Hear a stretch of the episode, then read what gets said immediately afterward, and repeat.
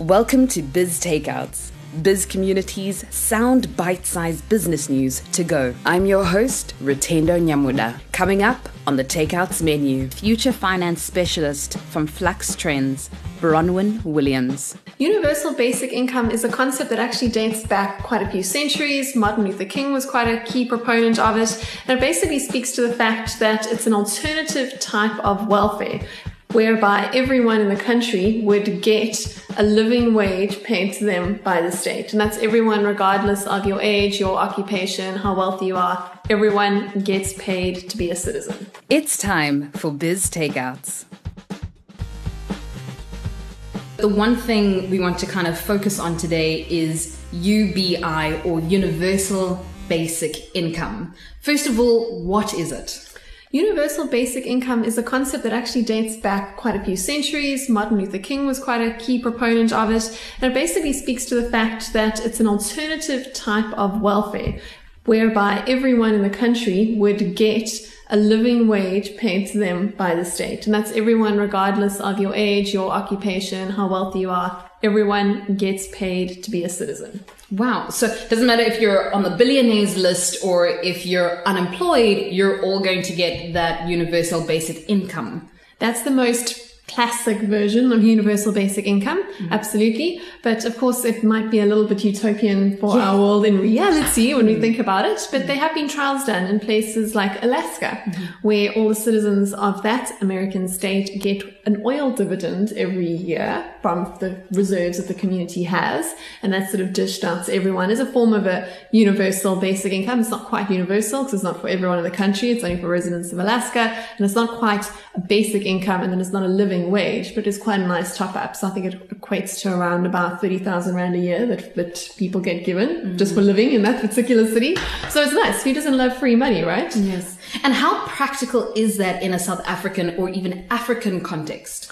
It really wouldn't be because that's the other catch with the universal basic income concept. It was designed as a way to replace all the current welfare and services in the state. So if we were to institute a universal basic income, the idea is to simplify it. So instead of the government providing services, just give people cash and let them spend it on what they need. So it's quite simple at its core, but it's more complicated in reality because people don't like their stuff being taken away from them. On a more practical level, in a South African context, we simply don't have enough money to pay everyone in our country a living wage out of the tax revenue because it's all obviously being funded by tax at the end of the day. And we already have to stretch tax base. If we were to increase that, we would have a problem. But then again, if you look at South Africa, we're one of the world's biggest grant payers. We have a lot of people living off grants, which is basically a form of universal basic income. The difference being that we also top it up with a whole lot of other services like healthcare and education and all the rest of it. Mm. How does one even derive a universal basic income and, you know, people run towards it if it's something that's not practical at the end of the day? Well, in America, it, it almost is practical because they are a much wealthier economy. They've got many more billionaires and the uber rich and very big companies, and they've got a much, much healthier GDP per capita. So they're able to, if they were to re- redistribute it, they also don't have the huge inequalities that we have in South Africa. So they, if they were to redistribute their wealth in a more equitable way, they could just about afford the sort of size of universal basic income that Andrew Yang is proposing. It does come with a rather increased tax bill though. So he's talking about raising all sorts of different taxes, taking a little bit from everyone in order to combine this whole pool together. So it's something that not everyone would agree with. In fact, in some places like Sweden, they've done referendums on actually instituting a universal basic income, but the populations voted against it mm. for reasons of sustainability and affordability in the long run. That those were some of the questions that came up. Okay. And how did the trials in Uganda and Kenya uh, work out? Because I think that's a little bit probably closer to home. Yes, absolutely. So in those trials, we saw that people did start businesses, that families did manage to get themselves out of poverty, their living standards improved.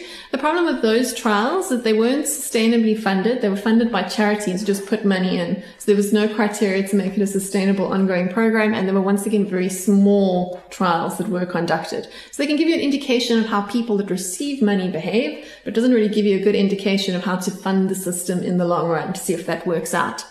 Now, there are other alternatives, other proposals that are similar to universal mm. basic income, a negative income tax.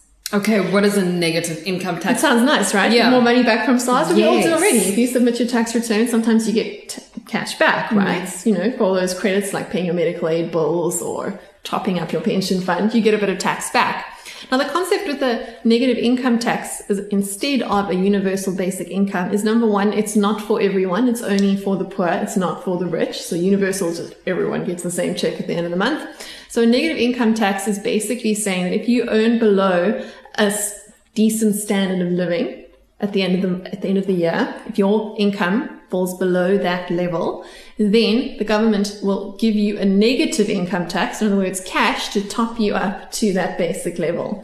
So that's got more criterias already than the universal basic income. You have to earn below the minimum threshold. If you earn over that, then you're a net taxpayer still and it's only for people that actually submit tax returns. So you have to already be an adult at that point.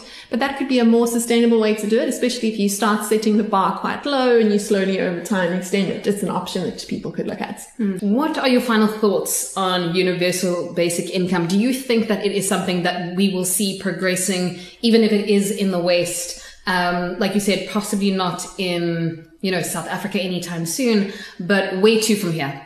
I think it's an idea that's time has definitely come. I think it's something that we're going to be talking about a lot for a long time to come. And there are definitely going to be countries that will start to trial it. It might be one of your Nordic countries. It might even be America itself. But then we'll get to see how it works. And if it does work out and it does become a more cost effective way to redistribute wealth, as we all know, inequality is a bit extreme at the moment. The top eight richest gentlemen in the world earn now more wealth than the entire bottom 50% of the world's population. That's insane.